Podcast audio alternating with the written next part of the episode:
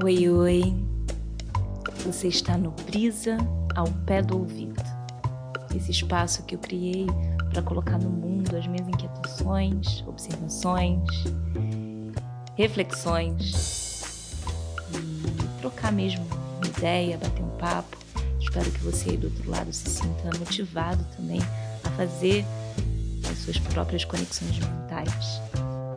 Eu sou Andressa Lamil e te convido agora a sentir essa brisa comigo. Vambora?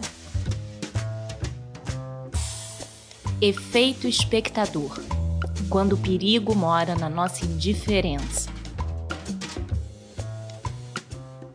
Você já ouviu falar no termo efeito espectador? Esse termo surgiu em 1964, num episódio violento, onde uma mulher foi estuprada e assassinada quando estava voltando para casa em Nova York. Na época, o caso chamou muito atenção, trouxe à tona esse esse termo efeito espectador, porque durante todo o caminho a vítima pediu socorro e gritou na rua e as investigações chegaram a um número de que 38 pessoas assistiram ao acontecimento o que chama muita atenção porque ninguém tomou uma atitude, ninguém intercedeu por essa vítima, ninguém fez absolutamente nada. Isso pode ser bem assustador, né? Se a gente for parar para pensar aqui. E... Porque como é que você assiste a uma situação de violência e, e simplesmente não tem um impulso para ajudar, para gritar junto, para salvar aquela pessoa, né?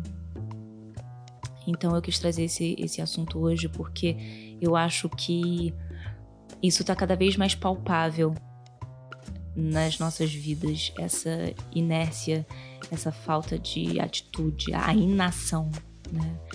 Então, a partir desse evento, o efeito espectador começou a ser estudado e analisado pela psicologia, pela psicologia das massas, e, e é um assunto de, de muito interesse na área, assim, porque ele é mais comum do que a gente imagina. Isso está acontecendo o tempo inteiro, né? Isso acontece no momento em que a gente se omite, né? E não toma iniciativa em determinadas situações. É, quando a gente passa na rua e vê pessoas em situação de rua e a gente naturaliza isso e né, não olha para o outro. Então, eu acho que isso está cada vez mais, mais próximo da gente, sempre teve. Né? A gente tem um exemplo super próximo agora, que foi o caso do reality show, né, onde uma participante abusou psicologicamente, humilhou um outro integrante da casa. Acho que uma das coisas mais fortes desse episódio de, de abuso psicológico, de humilhação, de, de praticamente uma tortura psicológica, é o fato de que nessa casa ali com, sei lá, 17 pessoas, ninguém fez absolutamente nada. Não teve uma pessoa para dar um basta naquilo por menor atitude que, que, fosse, né? Não teve ninguém ali dizendo, oh, menos, tá bom, fica calma, tá passando do ponto. E a gente pode pegar esse, esse conceito de efeito espectador para analisar esse comportamento ali dentro, né? Porque algumas coisas elas ativam o gatilho, né? É mais fácil de acontecer esse, esse fenômeno quando se está em grupo. Isso tem alguns, alguns porquês, né? Existe ali uma ponderação no indivíduo que está assistindo aquilo acontecer, aquela situação. Talvez você assuma um risco fazendo aquilo. É, então você fica realmente paralisado diante da situação, porque você fica analisando e entra em conflito. Né? Devo ou não assumir esse risco? Quando você está em grupo, quando tem outras pessoas assistindo aquilo, você fica realmente achando que alguém vai tomar a iniciativa. tem outras pessoas aqui, alguém vai fazer alguma coisa. Você sempre acha que tem alguém mais preparado para fazer, para intervir naquele momento, para tomar aquela atitude. Passa na cabeça do indivíduo que alguém vai fazer alguma coisa e ninguém faz nada. Isso é muito comum.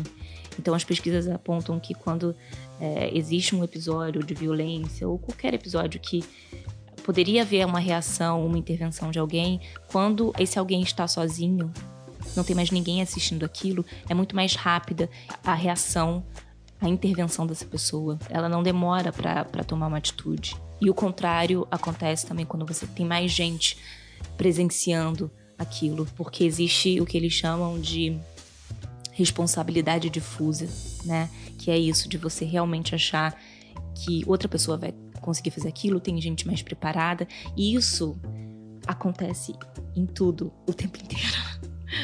Né? A gente pode entender isso também, não, não só em casos de violência, né?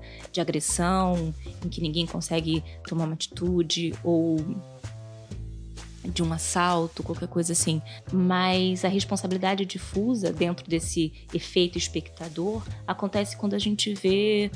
É, sei lá, alguma placa que está quebrada e a gente não liga para as autoridades, um, um, sinal de trânsito que está com defeito e a gente é, não reporta isso a alguém.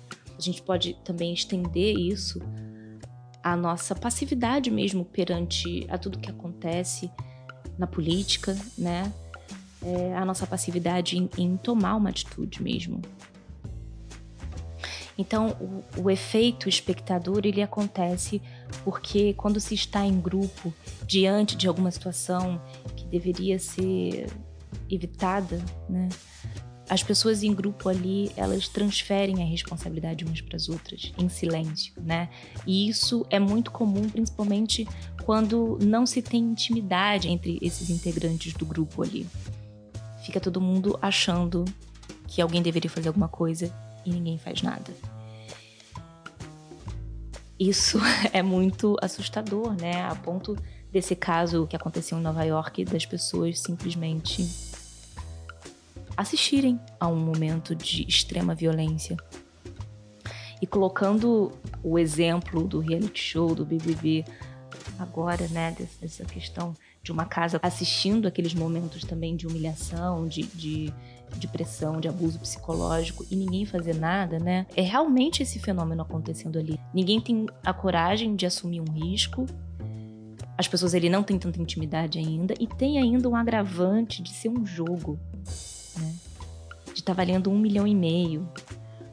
É um efeito espectador em camadas, né? Porque aquelas pessoas ali dentro da casa estão assistindo aquilo, sabendo que tem milhões de pessoas em rede nacional assistindo aquela situação, né? Nós também estamos assistindo, nós também estamos participando desse efeito espectador. Então, é uma camada em cima da outra, que traz um conflito muito maior para qualquer ação ali, né? O risco é muito maior, esse risco que, que acontece no, no efeito espectador, no reality show, é perder um milhão e meio, é ser difamado, é, é ter a sua reputação questionada dependendo da atitude que você toma. Então, é um efeito espectador em cascata, esse exemplo que aconteceu agora. Né? E, e, e, a gente também assistindo isso aqui, assistindo, o grupo assistindo alguém numa situação violenta. E a gente que também não fez muita coisa, né? Tem um TED com Cam Brown que ele fala sobre esse efeito espectador e por que, que é mais complexo do que a gente imagina, né?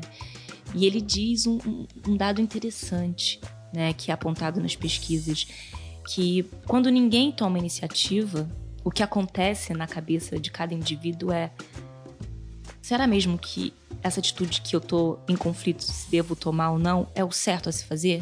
Não tem ninguém fazendo. Mas basta uma pessoa tomar a frente. Apenas uma pessoa. E aí todo o grupo vai junto. A gente se une e a gente ajuda também e a gente faz alguma coisa. Então, nesse TED é muito legal porque ele traz essa ideia da importância dos pequenos grupos, como revoluções acontecem, na verdade, a partir de pequenas células, de apenas uma pessoa tomando uma atitude, né? Manifestações começam assim. Então, será que a gente não está sendo o espectador de tudo que está acontecendo ali só na nossa hashtag? O máximo até onde a gente chega é na hashtag, é no compartilhamento de, de um texto, na internet, atrás das telas. Isso é o máximo que a gente consegue. Mas, assim, romper essa barreira e partir para ação. Como é que isso se dá, né? E, e, tem uma potência. A gente entender que, na verdade, a gente não precisa arregimentar multidões, né? Basta uma pessoa tomar uma atitude e romper e ter a coragem para que alguma coisa aconteça de fato, né? Se a gente entender bem esse efeito espectador e por que, que a gente ainda está nessa paralisia. Um gancho legal de se fazer aqui com o fenômeno do efeito espectador é o efeito manada, ou comportamento de grupo, que também é um termo muito comum na psicologia. É, no mundo das finanças, né, do, do mercado financeiro, quem investe na bolsa de valores provavelmente já ouviu falar desse termo também, que é muito utilizado mesmo para entender os movimentos do mercado. O Nietzsche chega a falar do instinto de rebanho também, né? Então, esse é um assunto antigo aí na, na análise da, do comportamento humano. O efeito manada, na verdade, é um comportamento de grupos de indivíduos que agem em conjunto sem ter feito nenhum planejamento prévio, né? Claramente ele faz uma alusão ao comportamento dos animais, é, da alcateia, né, do, dos rebanhos, dos pássaros, que em determinados momentos eles agem em bando. Isso é fundamental mesmo, né? E faz parte do instinto de sobrevivência. E a gente precisa também se sentir incluído, se sentir em grupo. Eu acredito muito na força do coletivo e eu acho que muitas vezes o coletivo é a saída. É, quero trazer aqui, inclusive, alguma coisa relacionada a isso, porque eu acho que a gente tem que cada vez mais caminhar nessa direção. O colaborativismo é algo em que eu acredito muito e, e eu acho que é o futuro, mas tem alguns momentos que isso fica desequilibrado, né? E o comportamento de manada, ele, ele é esse essa dinâmica em que você age de acordo com o grupo nas tomadas de decisão, nos julgamentos, na formação de opinião. E isso se explica muitas vezes pelo medo que a gente tem de não ser aceito. Então é melhor agir como todo mundo está agindo do que fazer diferente e correr o risco de não ser aceito naquele grupo. Existem alguns exemplos disso, do, do, do comportamento de, de, manada. E eu acho que é no livro do Dan Ariely, Previsivelmente Racional, que ele traz esse exemplo. Aí, imagina aí que você está procurando um restaurante para jantar. Aí você passa próximo a um restaurante que tem um, uma pessoa na fila. E aí, como tem gente na fila, você entende, assume que esse restaurante é bom e fica na fila também. Com isso, outras pessoas imitam a sua atitude, imaginando se tratar de um ótimo restaurante e a fila cresce. Talvez exista aí do lado desse restaurante um outro restaurante tão bom quanto, ou melhor ainda. Mas a decisão da primeira pessoa vai acabar definindo o fracasso desse estabelecimento, desse restaurante e o sucesso do outro. Isso acontece muito no bullying, no cyberbullying, né, no, no cancelamento, é, no linchamento da internet, onde as pessoas vão apenas reproduzindo, e nas fake news, né, as pessoas não leem mais, ninguém lê mais um, uma notícia direito e sai passando para frente porque alguém lá na frente passou e aí isso explica todo um comportamento isso pode mudar a história o destino de de uma realidade né de, de uma vida de um de um país. Tem um outro exemplo maravilhoso eu vi um vídeo em que eles fizeram um experimento colocaram numa sala é, algumas pessoas todas ali estavam cientes do experimento apenas uma pessoa não estava sabendo do que estava acontecendo e era uma sala de espera para uma outra sala. E aí eram umas 15 pessoas na sala ali de espera. E de vez em quando tocava um sinal ali na sala, tocava uma campainha. E quando tocava a campainha, as 14 pessoas levantavam das cadeiras.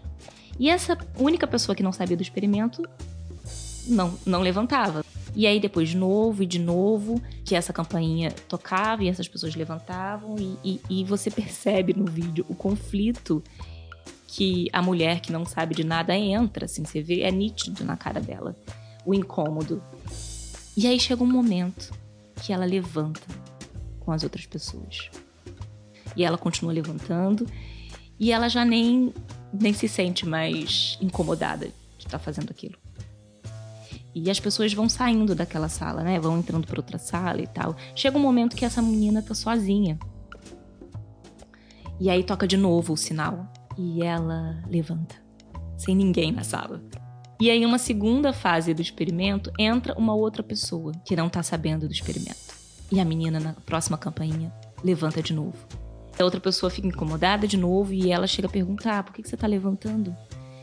E ela responde: eu não sei por que eu tô levantando. Eu vi todo mundo levantando e eu achei que seria melhor eu levantar também.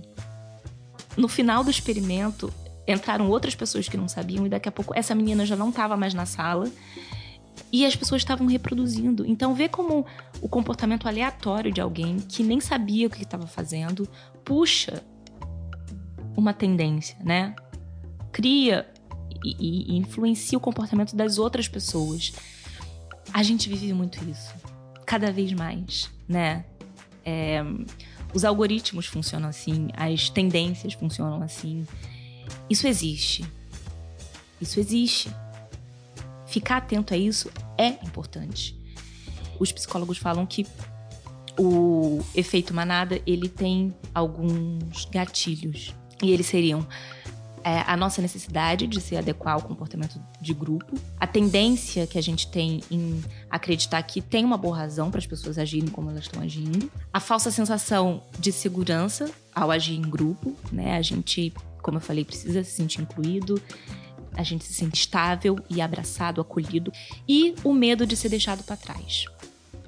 Então, se a gente voltar lá para a história do BBB, né, e é um grupo que está ali confinado, que foi uma coisa que aconteceu muito recentemente e que deixou todo mundo aqui fora estarrecido, esses dois fenômenos acontecem muito, eles se alimentam de certa forma, né? O efeito espectador, na verdade, é um tipo de efeito manada, mas ele é muito caracterizado pela falta de ação. Mas as coisas elas andam em conjunto. Essa necessidade de agir em grupo, quando você está em grupo, você quer ir com a maioria, você não quer romper com isso, você nem pensa sobre o que é certo ou errado e assistir e não intervir diante de uma situação que merecia uma intervenção. Simplesmente porque não quer assumir o risco, porque tem outras pessoas ali assistindo e a responsabilidade difusa acontece, de todo mundo achar que outra pessoa pode fazer e ninguém faz nada. Isso é praticamente o que aconteceu, assim. Isso explica muito do que aconteceu nesse episódio do reality show. E mais ainda tendo um milhão e meio em jogo, mais ainda sendo televisionado para milhões de pessoas que também estão assistindo, né? É uma coisa encamada. Dentro dessa, história do efeito manada, tem também algo que o Dan Ariely também falou nesse livro dele, que é o efeito auto-manada. Quando a pessoa ela julga se algo é bom ou ruim de acordo com a maneira que ela mesma agiu em outro momento, numa situação parecida. A gente também repete padrões e, e decide coisas e escolhe caminhos baseado no resultado anterior que a gente teve numa situação parecida, ao invés de fazer uma análise daquela situação específica, né? E aí tem uma, algumas formas, né, da gente evitar isso, né? E, e, eu fiquei pesquisando e pensando aqui também. O autor do livro, né, que fala do, do efeito auto-manada, ele fala muito sobre a gente observar as nossas condutas repetitivas e tentar sempre se responder, se perguntar e se responder com sinceridade por que, que a gente está fazendo aquelas coisas daquele jeito e não de um outro qualquer. Olhar para os nossos padrões. E, e, eu acho que tanto no efeito espectador quanto o, o comportamento de grupo, né, né, nessa nesse momento em que a gente se isenta e que a gente perde de fato a nossa identidade, eu acho que a gente evita cair nessas ciladas quando a gente se conhece quando a gente está sempre revisitando os nossos valores. Acho que outra forma também de, de evitar esse comportamento é duvidar do senso comum. E aí puxam uma outra coisa que também é importante de, de, de, manter em dia, né? Que é o estudo, a informação, correr atrás, investigar, ter uma curiosidade. Acho que a gente, quando se mantém informado e, e, e sai dessa preguiça de receber tudo, tudo mastigado, a gente exercita o nosso pensamento analítico, né? A gente questiona e corre atrás mesmo e decide as coisas, toma as atitudes baseadas na informação e também no autoconhecimento, como eu falei antes, sabe? Olhar para dentro, o caminho é para dentro, ouvir a sua própria intuição, estar tá muito conectado com seus valores e, e questionar, questionar sempre. É, já aconteceu comigo, eu já me vi em situações em que eu entrei em conflito se eu deveria ou não fazer alguma coisa. Acho que todo mundo já passou por isso. E são coisas bobas, tá? Mas essa insegurança e, e esse lidar com a incerteza, ele tá muito presente. Todo tempo a gente vai ter que travar esse, esse relacionamento com a incerteza, sabe? O efeito espectador, ele acontece não só quando você vê, presencia ali alguma coisa. Você pode estar sabendo que está acontecendo algo com alguém e não tomar as medidas cabíveis e não procurar ajuda. Uma coisa que é importante de ser dita aqui é que existe todo um espectro entre não fazer nada e ser herói e se arriscar completamente.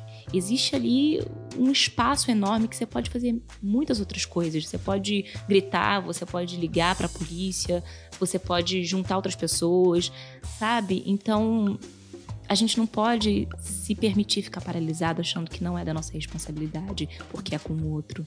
Então, esse efeito espectador ele não acontece, como eu disse, só no momento ali presente do fato ocorrendo na, diante dos seus olhos, mas você pode estar tá, ouvir falar que alguém está passando por uma situação e ficar com aquela informação e não fazer absolutamente nada, né?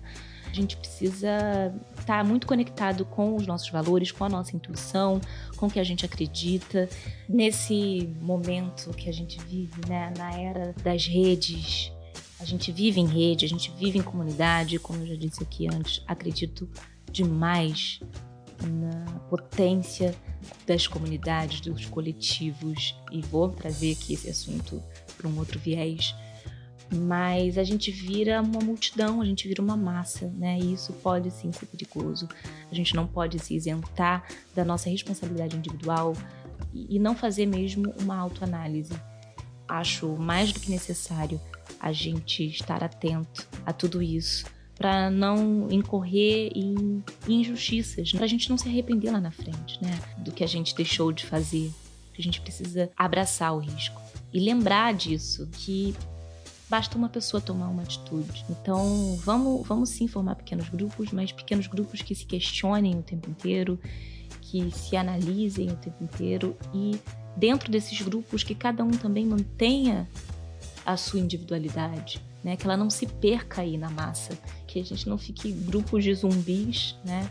Que estão só reproduzindo atitudes e padrões que a gente nem sabe de onde começou.